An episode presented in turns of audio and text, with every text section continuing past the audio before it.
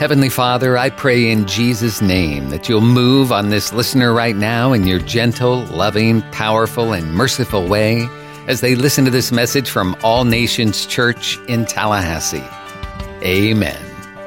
This is one of those days that I have really been anticipating. Cal and I have been praying.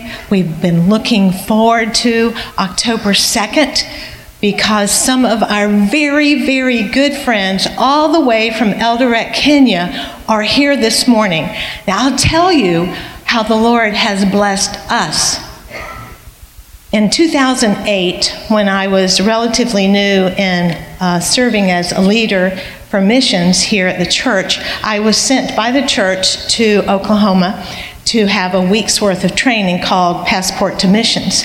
That very same week, Kevin and Summer Sneed, who I'm about to introduce, were there. They were brand new newlyweds. They had just been married in uh, February, and this was June of 08. And so we would spend all day long being trained and hearing from all the different missionaries all across the nations. And they were also being trained to go to Kenya. Well, in the evenings, after sitting for a really long time, it was time to walk. So we would walk the campus, and uh, Kevin agreed for Summer to walk with me, and, you know, choose a good company. And so we walked and talked and talked and walked. And I got to know and fall in love with Summer. And then I got to know Kevin as well. And so for 14 years, we've been developing that friendship. And then within a few years, our church, you, began supporting them on a monthly basis. And you'll, you may remember that they were here in December of 2018, and that was the last time they were able to come because something like coronavirus or something like that interrupted the travel plans. But I know that you will hear how precious and wonderful this couple, this family has been, even through that. You will hear how they have remained clay in the potter's hand. Uh, now, Summer is in Kids Power or All Nations Kids with uh, Abby and Nate. And Abby said, Daddy, I want to make my own presentation. And so he helped her make her own presentation for your children all about living in Kenya. So Summer is over there with other children, but I am proud to introduce our great friend, Kevin Sneed. Thank you, Ann. I appreciate it. God bless you. Praise the Lord. Good morning. It's good to be back at All Nations Church today, and I appreciate the opportunity. Thank you to Pastor Steve Dow and uh, Sister Yvonne uh, for leading the way in uh, standing with us. This church has been supporting us faithfully for many years, and we are so grateful for you and your leadership here, and especially for Cal and Ann, our good friends for so many years now who have stood with us as well. We appreciate your friendship, your support, and thank you for hosting us this weekend. We have been hosted very well uh, this weekend at their home, and I'm glad to be here with you today. I want to say thank you for standing with us in the midst of COVID and all of the difficulties that arose from that. Uh, you never stopped supporting us while we were working in Kenya, and I want to say thank you for doing that. That was a huge blessing to us in fact, when we were going into that season, we didn't know what to expect in terms of donations and support. But it never dropped. Our personal support never uh, dropped during that time. The Lord provided everything we needed uh, in the midst of that season. And we've come back this year. This is our first time back in America uh, since all that happened. We've come back this year primarily to say thank you. Thank you for what you did. And we want to share some of the testimonies of how your giving and your support made a difference in Kenya during that time. But this is my family. If you uh, put the picture on the screen, you can see uh, my family. There we go. Uh, my daughter now is nine, my son is seven, and they are ready to go back to Kenya tomorrow. We're trying to let to make them hold out till Christmas at least, but they want to get back to Kenya so so badly. But they're glad to be here this morning, sharing in the kids' church and my wife, Summer, is standing there too. If you go to the next slide, We've been working in Kenya now for uh, almost 15 years, and we've been working at this school called East Africa Bible College. When we first got involved in missions, we didn't uh, really know what God was going to do in our lives, but we knew there was a need in East Africa for teaching. And so we went to teach at East Africa Bible College, and the Lord has really used that school to make a difference in East Africa. What I've found is that God is calling people from East Africa to do the work of ministry, to plant churches, to start children's homes, to be missionaries, and to do all sorts of work for the kingdom of God. And they want to do the work, but they need a little bit of help to do what God is calling them to do. And that's where Summer and I have been able to serve. We are helping to raise up the people that God is calling and send them out to do what God has called them to do. And we do that through East Africa Bible College. If you go to the next slide, this is one of uh, our most recent graduating classes. We had a graduation in uh, April of this year. Uh, this, these are all students now who are, who are going out to do the work of God after being trained, some for two years, some for one year in our various programs. And these were the students who learned on campus. But the good news is we have many students who feel the call of God and who want to serve God, but they cannot make it to our campus in Eldoret, Kenya. So we also operate eight learning sites across East Africa where students can come and be trained without ever having to come to the campus. It takes a bit longer because they only come for the weekends, but they were willing to do that, to give their weekends up for two, three, four years to be trained for Christian ministry. And this year, because of COVID restrictions, we had to have a graduation for all the students that finished up their program during the COVID shutdowns.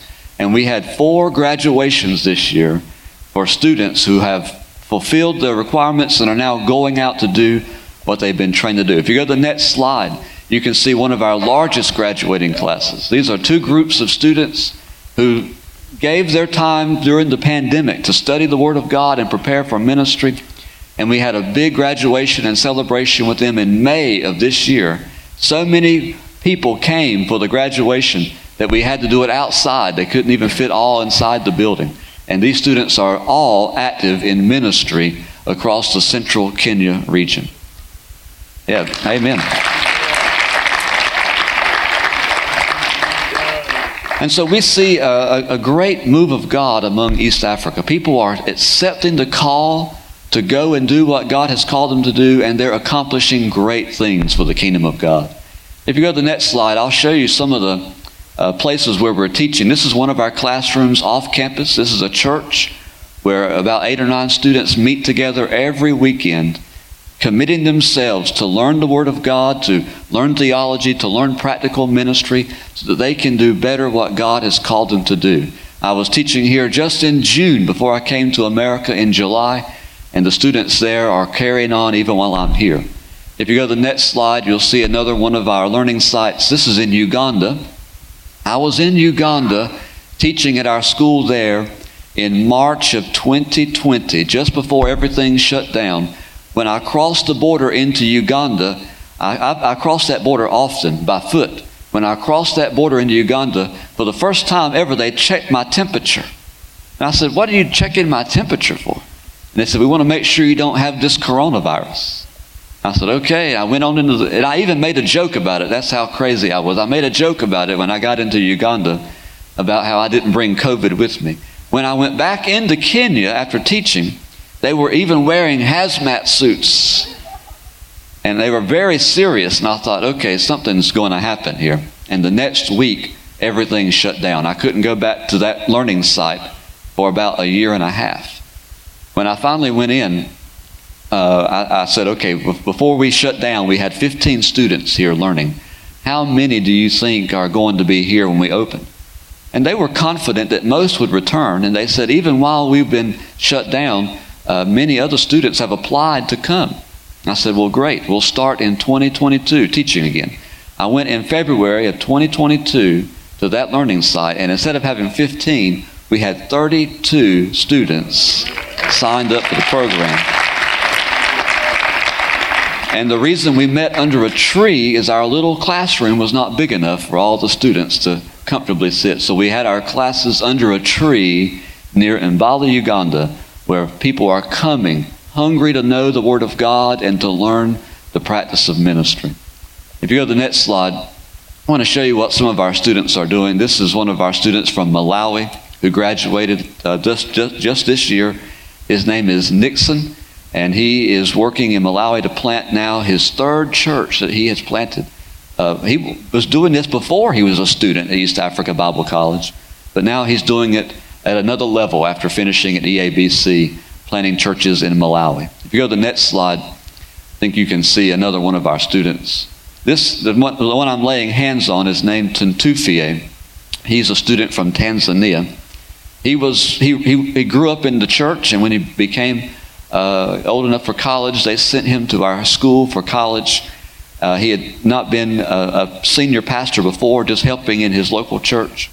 After he graduated, he went back to Tanzania, and the bishop there sent him to a small congregation that was meeting under a tree at the foot of Mount Kilimanjaro, a beautiful place in a, near a town called Moshi, Tanzania. And he went to that church meeting under a tree, and he led them in building this building that you see here. And he contacted me December of last year and said, Can you please come and help us dedicate this building to the Lord? Uh, he didn't send me a picture of the building. I didn't know what I was going to dedicate. When I got down there and I saw that, I said, My goodness, Tuntufi, how did you build this building? He didn't ask me for any money. I don't think he asked anybody else for any money. The congregation joined together and built their own building there in an old cornfield. I might have gave $20 in an offering one time, so it wasn't me who did this. But when we had that dedication, the, the people were so excited about their church. They went every tree in the community. They pulled the branches off the trees and they went around the church celebrating it. They said, We're going to march around this church seven times like they did around Jericho. I said, Be careful. We don't want it to fall down. But it didn't fall down, it's standing. That church is full of people. We had a revival there after the or during the dedication uh, series of revival meetings, and people filled that congregation from the local community.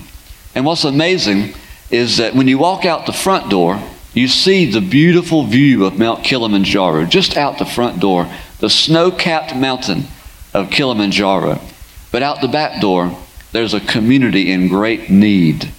And that church has been meeting the needs of that community. There's a water well nearby, and there's people in that church who wait for the community to come to the water well so they can pray for the women and the children come in to get their water for the day.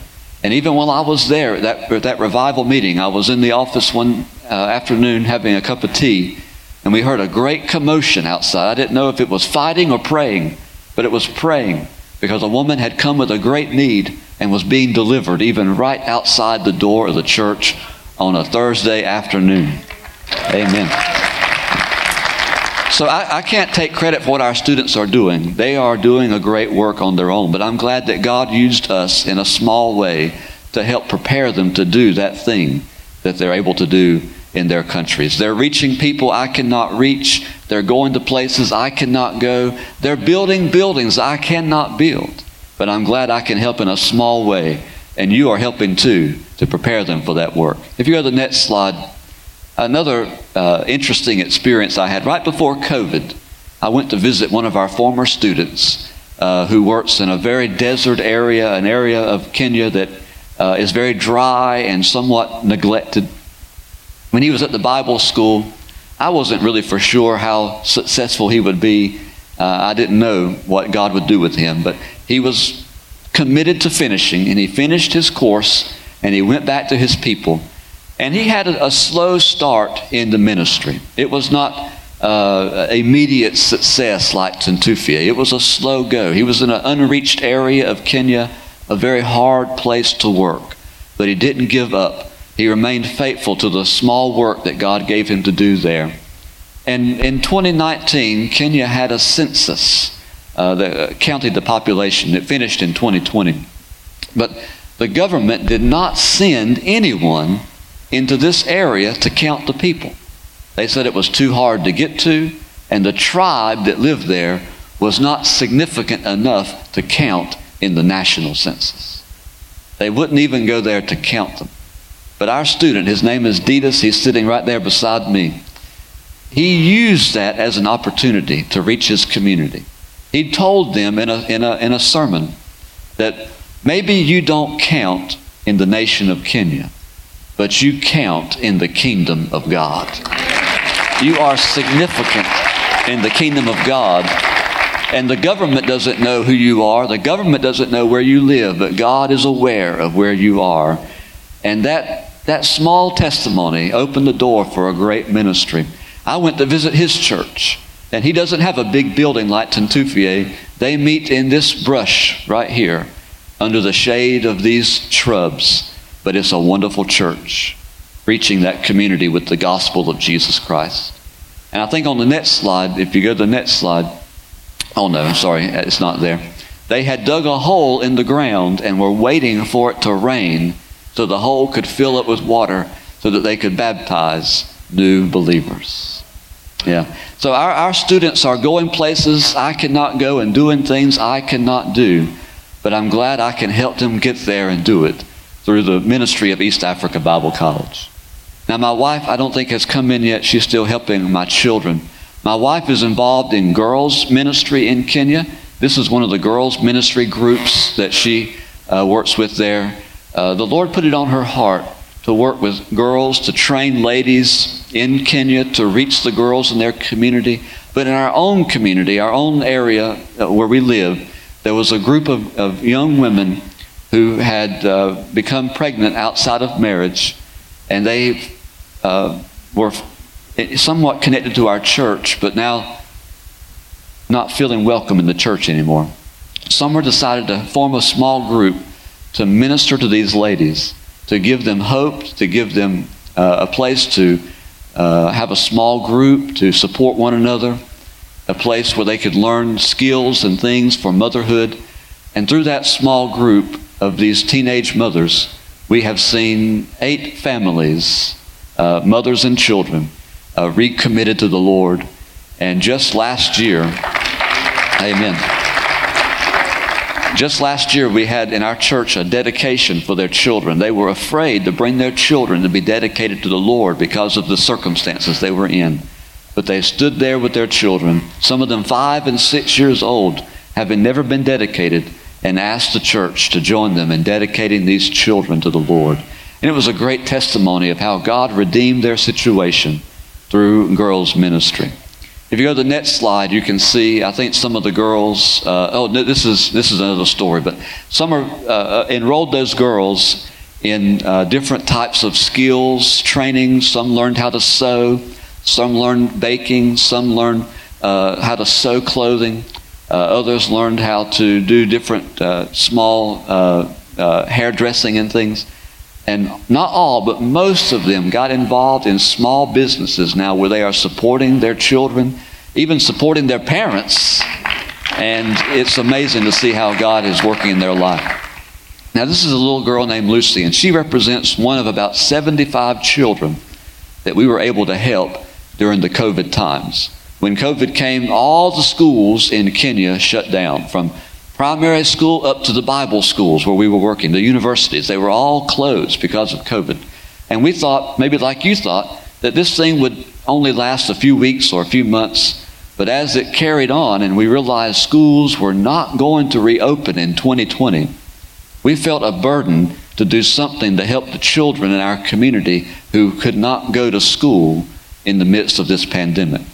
So in June and July, when we realized there would be no more schooling in 2020, we reached out to people to people. Some of you may know about people to people with an idea to, to turn our campus into a community learning center. Schools were closed. You couldn't have a school. But the government would allow a community learning center so the children could come and receive some tutorial and some training to not fall behind in their education. They came and inspected our campus and they said, You can take about 70 children here with social distancing, and everything. So we opened up our campus where students could come and learn between third grade and 12th grade. So we had a, a, a, small classroom for each of those grades, some two classes in one room.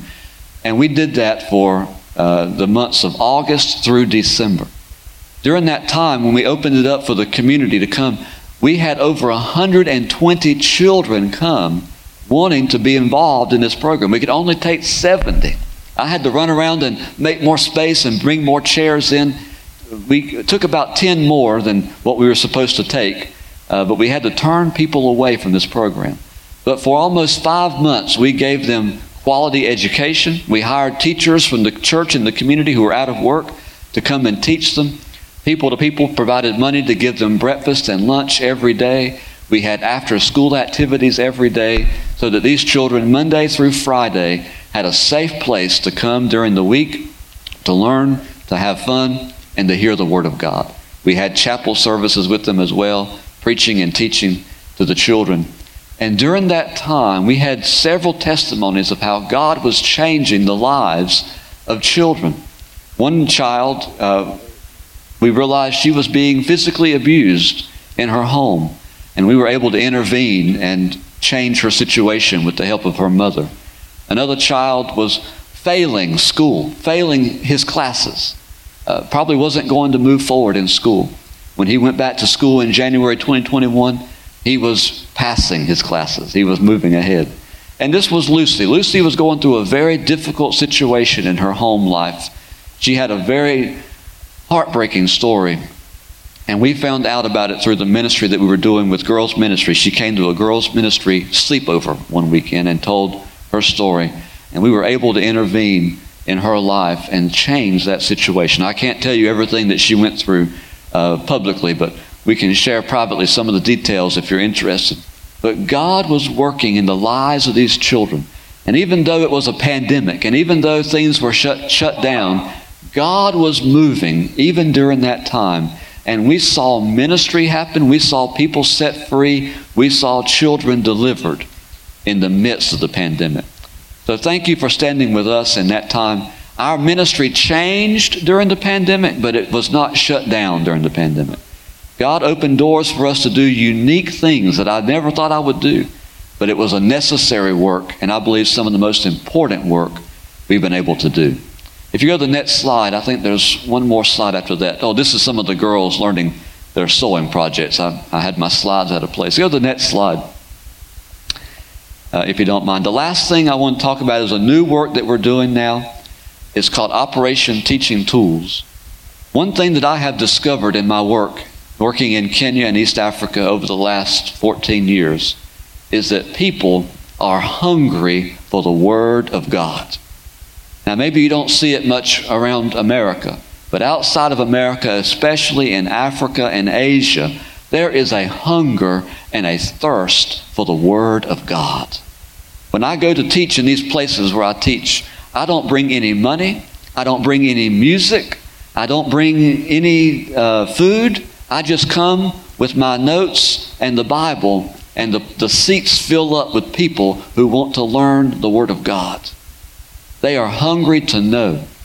And God has put us in a place to help to quench that hunger, to help fulfill that desire to hear the Word of God.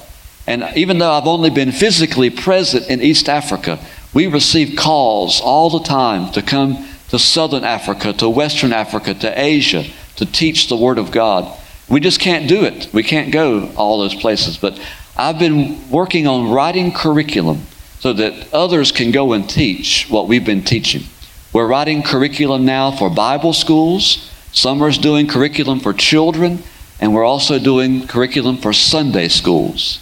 In our Sunday school curriculum, we are producing lessons that teachers can teach in our local churches that's free, they don't have to pay for it, but also high quality. You know, if you go online and look for things, you'll find a lot of free stuff that's junk. But we want our teachers to find quality material that they can use absolutely free. And that's what we're doing through Operation Teaching Tools. Providing quality teaching tools for teachers to use at every level of education, from teaching children to adult Sunday school to Bible schools. And we have samples of that on our table in the back. You can see what we're doing and, and what we're producing and sending out. And even, even if you want to receive some of that material, we can put you on the list to receive that material as well.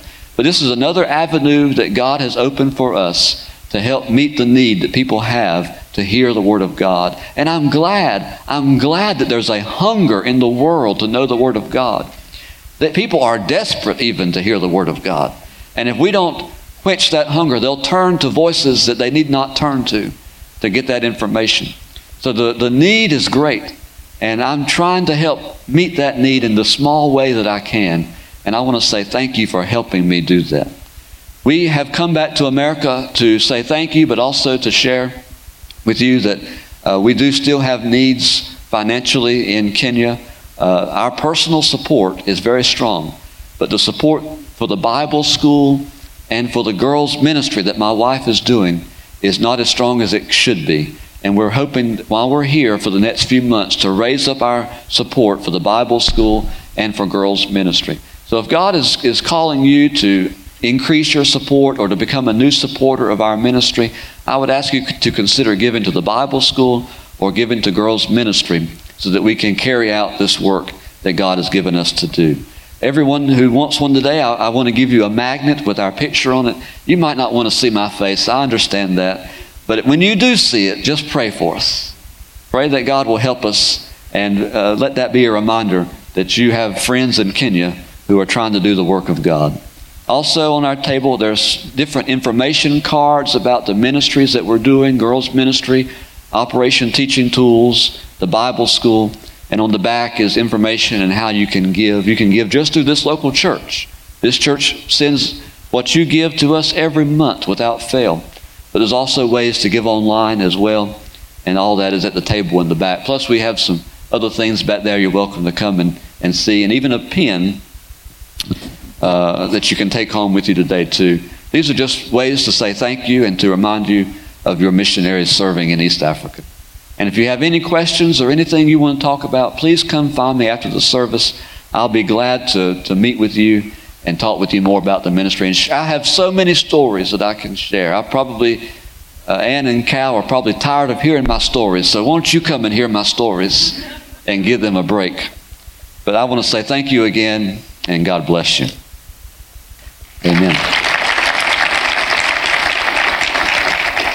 Now, I do want to share with you the Word of God this morning, and uh, I know I've taken a lot of time in the presentation, so I won't hold you uh, too much longer with this. But this is the Word that God has given me for today and for this place. From the book of Jonah, the book of Jonah, chapter number 4, uh, and I want to read beginning at verse 5.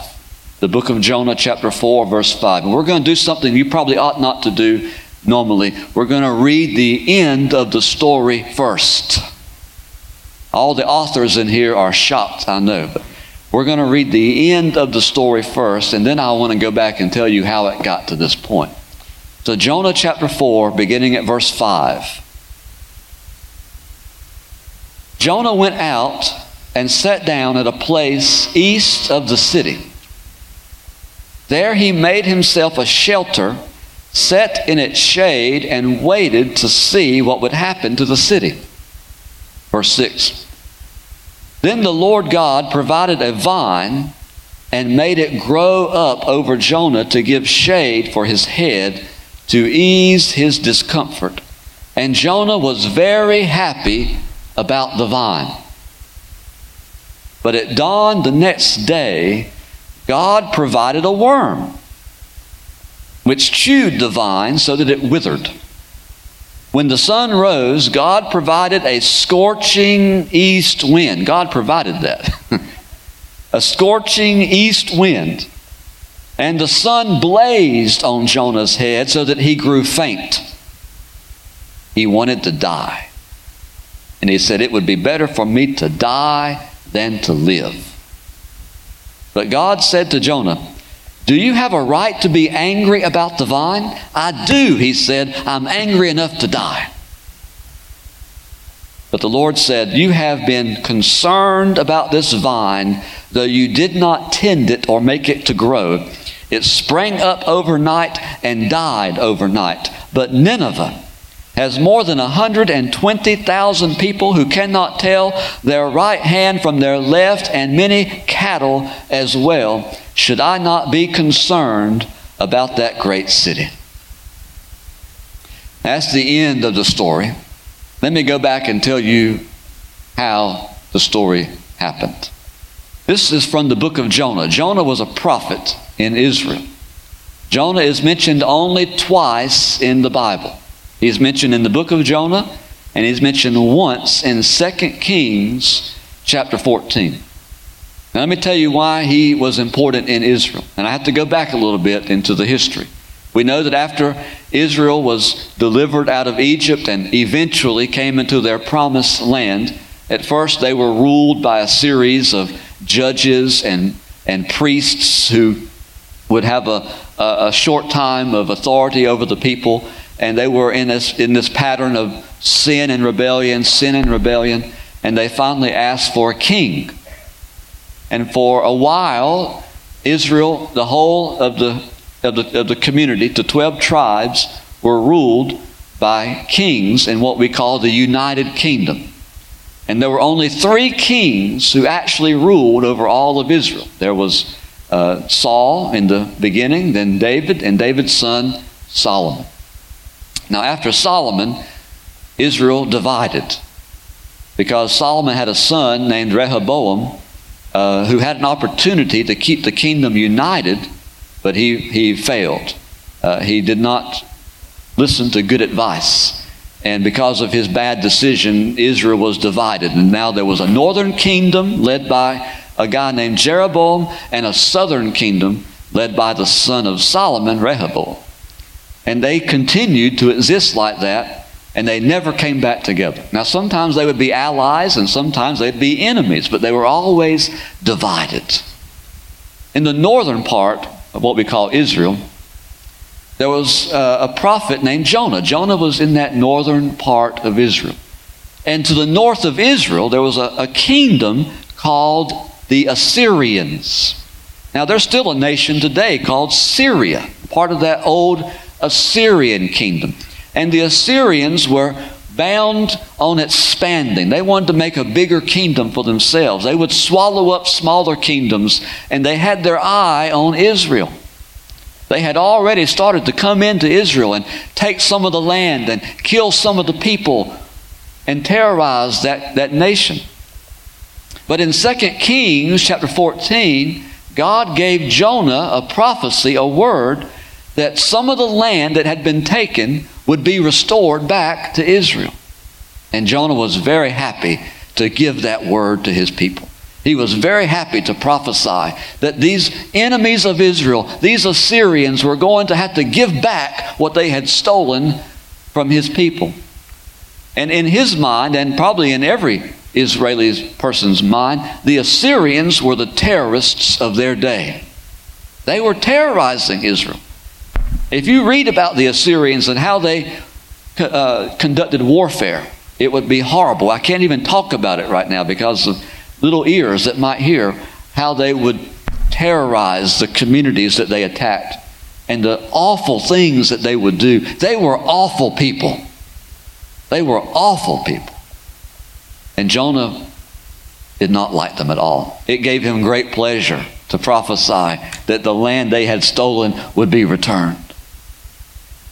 But then in the book of Jonah, it begins with this The word of the Lord came to Jonah, son of Amittai, or Amittai, go to the great city Nineveh and preach against it because its wickedness has come up before me. So here, Jonah was not told to go to the king of Israel and give a report. He was told to go to Nineveh. Now, Nineveh was not the capital of Assyria, but Nineveh was one of the largest cities in the empire and the closest city to Israel. It was from Nineveh that the Assyrians would launch their attacks against Israel. It was their enemy. And Jonah was told to go into that city and to preach against Assyria. Now you would think that he would want to do that. They were his enemies. He hated these people. Let me go and tell them that God is going to wipe them off the face of the earth. But that's not what he did. In fact, instead of going towards Nineveh, he went the exact opposite geographical direction. He went down to the Mediterranean Sea and tried to get on a boat going to Spain, Tarshish. And you know the story. We've heard this from children. This is one of our favorite children's church stories. That on, on that boat, God provided a storm. God provides a lot of things in the book of Jonah that we might not want. God provided a storm, and it was a storm so fierce that even those sailors began to be afraid for their life, and they were trying to find out how they could possibly get out of this storm. And they went down into the boat and they found Jonah asleep in the boat. And they woke him up and said, You better start praying because we're all going to die in this storm. And Jonah said, I know how to solve this problem. You take me and throw me off the boat and you'll be okay. Now, this is a man who did not want to live. Just take me and throw me off the boat. They didn't want to do that at first, but they finally did it. And when they threw him off the boat, the storm calmed down. Jonah was just sinking into the water, and God provided a fish that came and swallowed him up. Now, unfortunately, some of those stories we heard in children's church were not totally accurate. Because in our mind, we still see that picture in the children's storybook of Jonah in the belly of that big fish. And he was walking around in that belly. And he had a place down there where he might could even lay down and maybe a picture, uh, a, a, a chair over here to sit in. That's not how it was. The largest fish, the largest whale that's ever been examined, had a stomach about the size of a grown man. And so when he was swallowed by that fish, he was in there just like this. I mean, he couldn't move, he couldn't lie down, he couldn't sit down. That stomach was just big enough to hold him, and everything else that fish was eating was just passing right through him guts and everything else. It was not a pleasant place to be. He didn't have a place to kneel down and pray. He had to pray like this. And you can read his prayer over in chapter 2 Jonah prayed for God to deliver him. You know, he wanted to die, not be stuck in a fish's belly. And so he said, God, please deliver me. So God delivered him and caused that fish to spit him out. And in chapter 3, it says, Then the word of the Lord came to Jonah a second time Go to the city of Nineveh and proclaim to it the message that I give you. Why did God call him again? I don't know. God could use anybody. God could send anyone into that city. But for some reason, God had a plan to use Jonah. God wanted the word of the Lord to be proclaimed in that city in Jonah's voice. I don't know why, but that's how God operates. And I believe even today, even now, there are some people that God has prepared to hear the Word of God in your voice. They can hear it in my voice. They can hear it in another person. They can hear it on the radio. They can hear it on the television. They can read it in the Bible. But for some reason, they they're, they're waiting to hear it proclaimed in your voice. They're waiting to hear it from your mouth. Now, that's an awesome responsibility. That somehow someone else's salvation is somehow tied up in my obedience. God help me. But God wants to use your voice to proclaim His word, and He will bring you through storms and fishes' bellies to get that word into the ears of those people. So Jonah was sent back to that city. And when you read about his visit to Nineveh, it was not a very uh, pleasant visit. If you go to verse number 4, chapter 3, on the first day Jonah started into the city, he proclaimed this, this was his sermon 40 more days, and Nineveh will be overturned. That was the message. Now, if you're trying to have an evangelistic crusade, I would not recommend preaching that kind of message. But Jonah wasn't really concerned about evangelism. he was giving them the judgment of God. 40 more days, 40 more days, and God is going to wipe you off the face of the earth. You have attacked his people, you have killed his people, you have taken their land, you have terrorized us long enough. God is not going to put up with it any longer. In 40 more days, he's going to wipe you off the face of the earth. And it says here that the people began to hear that word in his voice and they said, We got to do something. And they tore their clothes and they put on sackcloth and ashes to demonstrate their repentance. And it started with the people in the street and it went all the way up to the king, to the king. And the king put out a declaration by decree of the king and his nobles do not let any man or beast, herd or flock taste anything do not let them eat or drink. Now, it's one thing to fast for yourself, but can you imagine withholding food and water from your animals? Now, at our Bible school, we have an agricultural program. We teach agriculture too, and we have a, a working farm at the school. We have uh, ducks and chickens and rabbits and goats and even cows. And I have really come to love our cows. Number one, because they make the most money for us.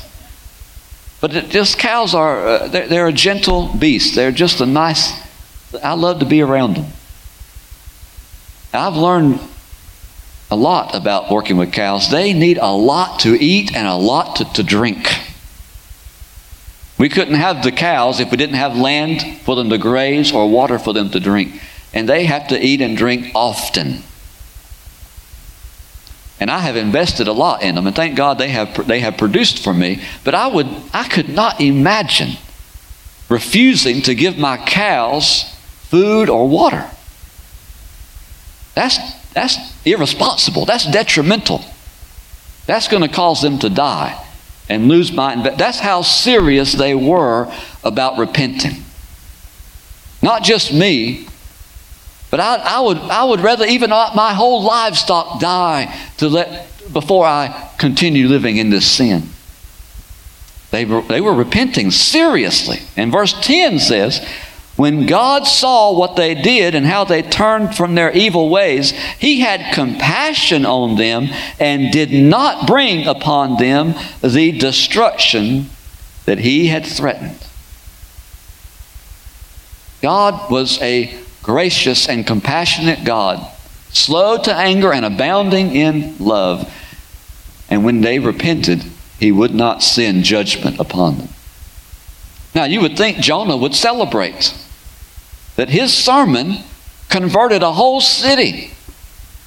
But that's not what happened. Look at verse 4, look at chapter 4, verse 1. But Jonah was greatly displeased and became angry he prayed to the Lord, Oh Lord, is this not what I said when I was still at home?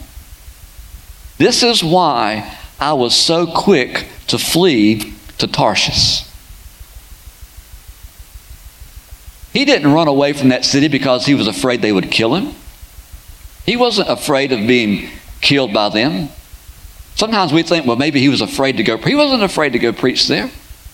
He wasn't worried that they might kill him. He wasn't worried that they might torture him. He wasn't worried about that. His main concern was he was worried that they might actually get saved. And he didn't want them to get saved because he was looking forward to watching the fire of God fall from the sky and wipe them off the face of the earth. And he said, if I can, if I can just, if I can just keep my mouth shut for 40 more days, they won't hear the word of God. They won't have a chance to repent, and God will destroy my enemies. and so he said, I'm going to just, I'll run away and get on a boat. Surely 40 days, I can avoid, I can avoid this for 40 days. And so when he preached, he said, See, God, I told you this was going to happen. I told you that if I came here and preached even this terrible message, 40 more days and Nineveh will be overturned. Nothing about love or grace or anything. I knew that if I preached this message, these people would get saved and you would have, you would have grace upon them and you would not kill them. I knew, verse 2, I knew that you were a gracious and compassionate God, slow to anger and abounding in love, a God who relents from sending calamity. Now, O Lord, take away my life, for it is better for me to die than to live. If you're going to allow these Ninevites, these Assyrians, to remain on the earth, take me off of it. Wipe me off the face of the earth. I don't want to live in a world where my God saves these people. That's, that, was, that was Jonah's attitude. Now, in a minute, I want to talk about some negative things, some things that we read in this story that we need to, to do the opposite of. But just uh, for a moment, I want to talk about one positive thing in Jonah's life. I admire how confident Jonah was in the Word of God. He was so confident in the Word of God. He was so confident in the message of God that he didn't even want to preach it because he was afraid people would get saved. I want that confidence. I want to be so confident in the Word of God that when I stand up to declare it, I'm expecting something to happen. Sometimes we, we keep our mouth shut because we think nothing's going to happen. Well, they're not going to listen to me. They're not going to receive what I have to say. I'm not even going to say it right anyway. Wow, I'm just, I'm just going to keep my mouth shut. But that's not the issue. The issue is not whether you can say it the right way or whether you have the, uh, the speaking ability to proclaim. You're not proclaiming your word, you're proclaiming the word of God. And the word of God is a seed that you sow that will grow. It will grow. Don't be afraid to proclaim the Word of God. Let us have the confidence in God's Word that Jonah had. Let us go out and say, if I have a word from the Lord for someone, I'm going to speak it because I know something's going to happen. And we have something Jonah didn't have. We have the Holy Spirit. God's Word proclaimed in your voice in the power of the Holy Spirit can do even greater than what happened in this story. Your spirit empowered voice, coupled with the Word of God, will make a difference in this city. And so there's someone out there now who needs to hear what you have to say. They might be a coworker, they might be a neighbor, they might be a family member, it might be someone of great authority, it might be someone nobody else knows but you. But they're they're waiting for you. They don't even know it, but they're waiting to hear something from your voice. They're waiting to hear God's word proclaimed in the power of his spirit in the sound of your voice. And it doesn't have to be a sermon. Jonah only said about 7 words and it changed a city. Just a few words, my brothers and sisters, proclaimed at the right time to the right people in the right spirit will make a world of difference. There's a city out there, Tallahassee, that needs to hear what you have to say. Have confidence in the Word of God. Jonah was so confident in the Word of God, he didn't even want to preach because he knew even his worst sermon would make a difference in that city. And so he went out and he sat down at a place east of the city. He didn't go back home. He sat down because he thought maybe if I have a fit on this hill, God will burn the city down. And he sat there, oh, I wish I was dead. And so God, and this is where we started reading, God sent a vine to grow. And it grew up above him miraculously. This is in the desert, by the way. It grew up miraculously overnight to the, to the size that it could shade his head. And he sat in the shade and watched that city and thought, okay, now maybe something's going to happen. But then God provided a worm to come in. I love that worm. I don't think that worm had a problem obeying the Word of God. When the Word of God came to Jonah, he ran away. When the Word of God came to the worm, he went to work. And he went and ate that vine. And that vine withered up and died, and Jonah was back again. Oh, I wish I was dead. Why do you wish you were dead, Jonah? You've taken away my vine. Then God sent a scorching heat. I think you know about that living in Florida. A scorching heat blowing in there to bring him even more discomfort. And God used that to teach him a lesson. God said, Jonah, you've been so concerned about this vine and so concerned about your own comfort and your own desire and your own prejudice that you've failed. You've failed to be concerned about the things of God. And that's something we need to learn in Jonah's story that was negative about Jonah. Jonah was so concerned about something that did not matter that he could no longer be concerned about the things that had eternal significance. He was so concerned about something that did not really matter at all in the world. God said it rose up in a night and it died in a night. But God's concern was about the souls in that city who would endure for eternity. 120,000 who were so ignorant about the things of God that spiritually they didn't even know their right hand from their left hand. And Jonah was mourning the death of his vine and praying for the death of the city. And we can fall into that same trap where we get so caught up, so caught up in things that don't matter, that it takes away our energy from the things that matter to God. We've got to learn to let go of these things that don't matter so that we can take hold of what God has called us to do. So that we can be concerned about the things that concern the heart of God. God is concerned about this city. God is concerned about your neighbors. God is concerned about your family. God is concerned about those people you don't want to talk to. And He has called you to use your voice to help proclaim His word to those people. But we're holding on to a vine somewhere, and we don't want to let go. That vine could represent several things here. Number one, it could represent his Jonah's own prejudice.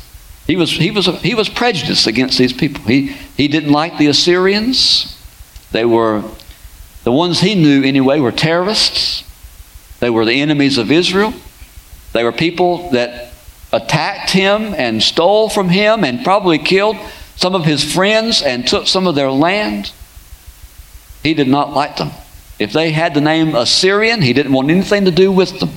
He would rather see them die than preach to them, and he certainly didn't want to see them come into the family of God.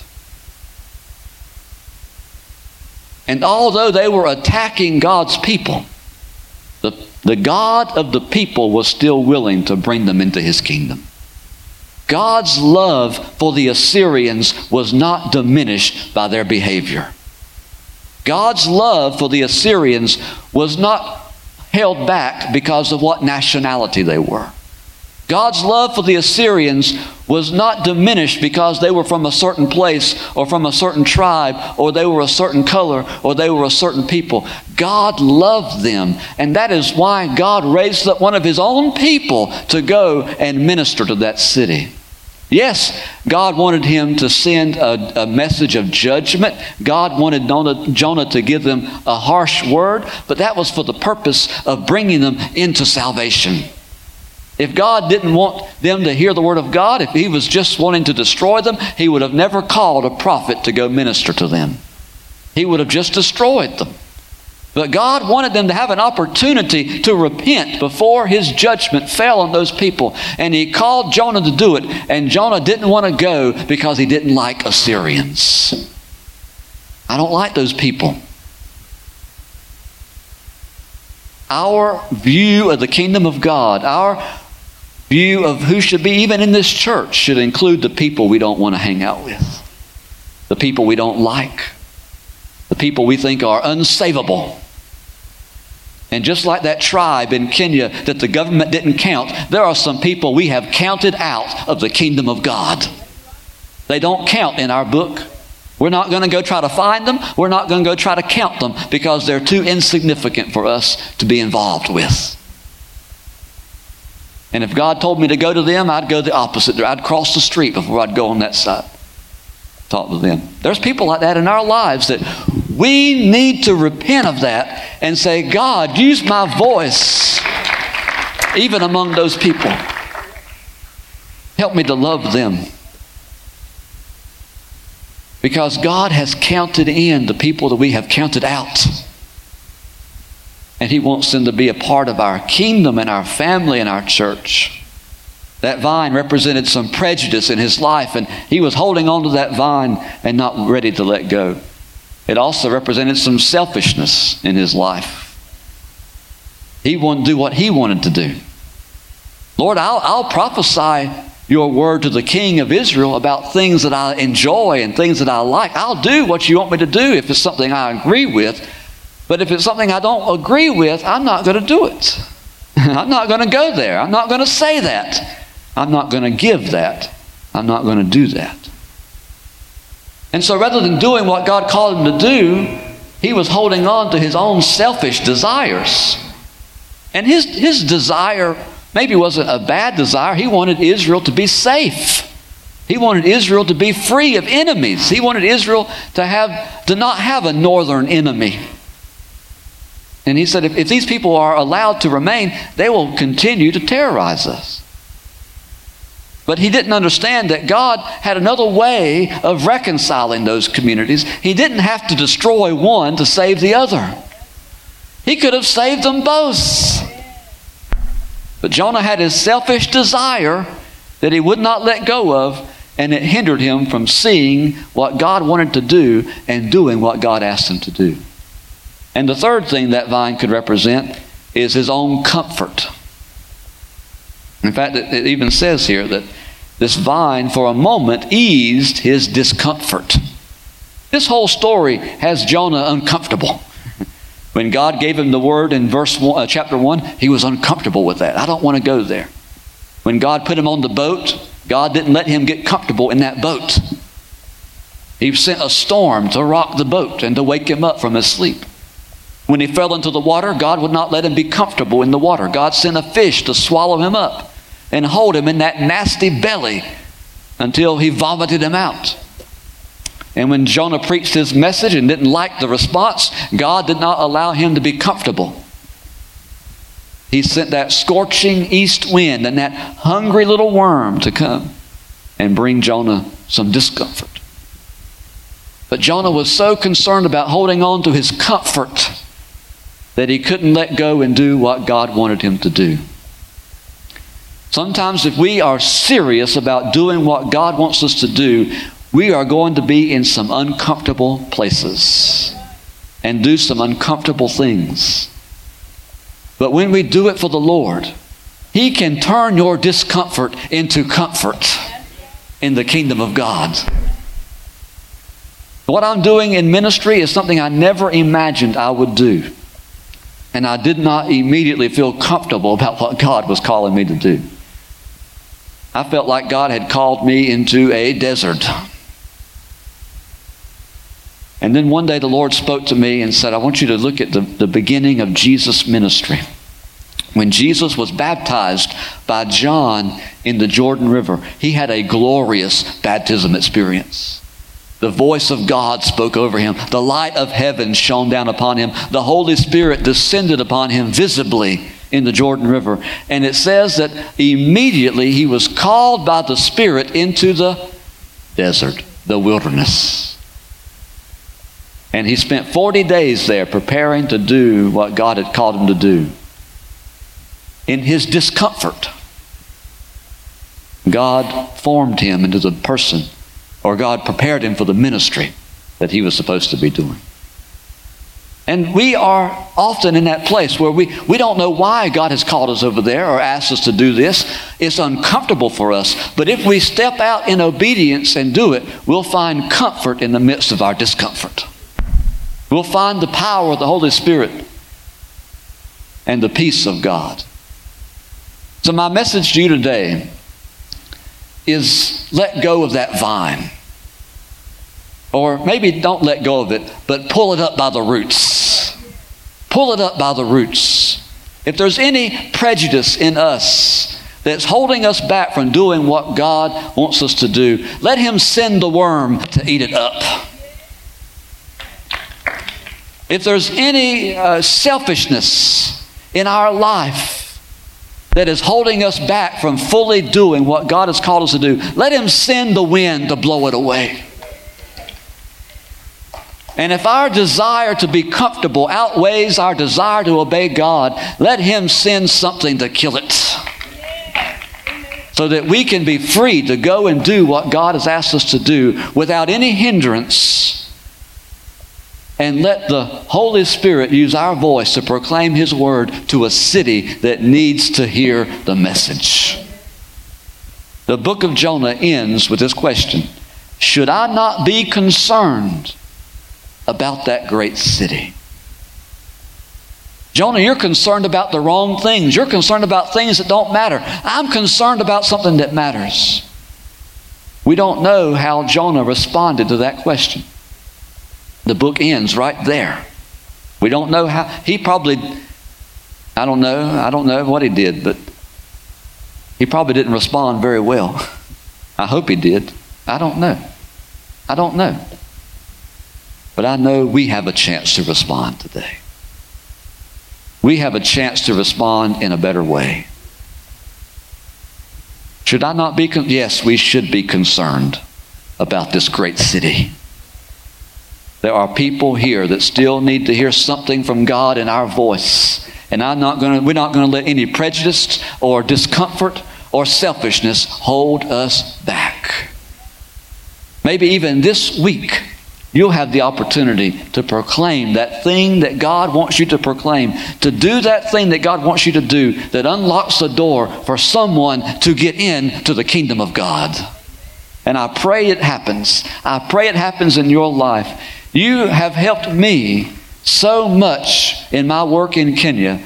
God has opened so many doors for our family to do ministry in that nation. I pray that God will open the doors for you to do ministry in this city even if it's just speaking a simple word to someone who needs to hear God's message in your voice. And that's how I want to pray today. Let me pray for you that this will happen for us. Father, in the name of Jesus, I thank you for the congregation that meets in this building. I thank you for All Nations Church. Lord, they, they have adopted that name, I believe, because they have a heart for the nations. No one is, is excluded, no one is counted out. And I pray, Lord, that the name of this church will also be the theme of our life. Let me be an all nations Christian. Let me be an all nations person. And Lord, I pray that you will use our voices to proclaim your word this week. Lord, give us a message for someone. Give us an opportunity to speak to someone who needs to hear your word and empower our voices by your Spirit to proclaim a word that makes a difference. Lord, let us not be hindered by prejudice. Lord, remove that from our life. If there's any of it left, take it away, Lord. Take it away, Lord. We ask you to do it. We ask you to remove it. And if it's rising up again, Lord, pull it up by the root. Lord, let us not be so caught up in our own selfish will that we cannot see what you have called us to do. Lord, make your will our will. We ask you to do that. And Lord, we pray that we will not be hindered by our own comfort, Lord. But we commit again today to follow you and do what you've asked us to do, even when it's uncomfortable. And Lord, I pray that through our obedience, you will do a work in this city. You will do a work in this city through us, Lord. Let this church be the, the recipient of a great harvest in this city because of your people. I pray you bless this church, Lord. I pray that you'll provide for the needs of this church so that they can do what you called them to do. I pray for Pastor Steve and Sister Yvonne, Lord, as they lead this congregation. Raise them up, I pray, to be mightier than ever for this time. Lord, I pray that along with them, you'll raise up this congregation, these men and women, to do mighty works for God in this city. And I pray that we'll see the harvest, we'll see the results in our midst. And Lord, and what they do for other nations and other ministries with other missionaries, Lord, I pray you'll multiply the work. Whatever they have sown, Lord, I pray that you'll make it grow even faster and produce even more for the kingdom of God. Lord, I thank you for the revival that's breaking out here. Lord, let it spill out of this place and into the community. Spill out of us and into our homes, into our workplaces, into our schools, Lord. Use us, we pray. Help us not be so concerned about things that don't matter. Lord, help us to be concerned about the things that matter to you. And we ask this in Jesus' name. Amen. Amen. The Lord bless you today.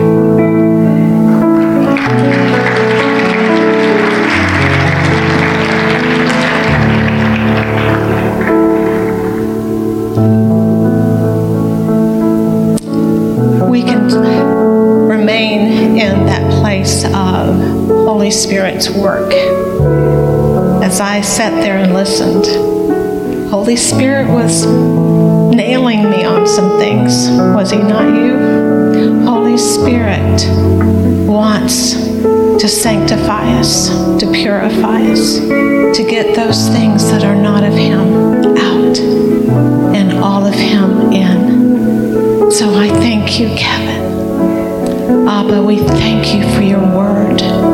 Thank you for using Kevin to bring it and work. Thank you for using him as your vessel to receive and give, to receive and give. Father, we ask that you do the same in our lives. Thank you for your work, your unfailing work, your good work. Thank you for your presence even now.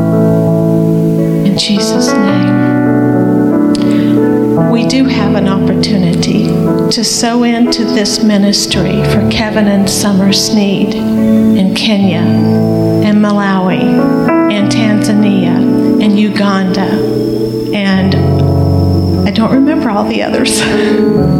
I'm sorry? Ethiopia. So we can sow into this wonderful soil, and we know the seed we sow will produce great fruit. Will the ushers come up and receive an offering?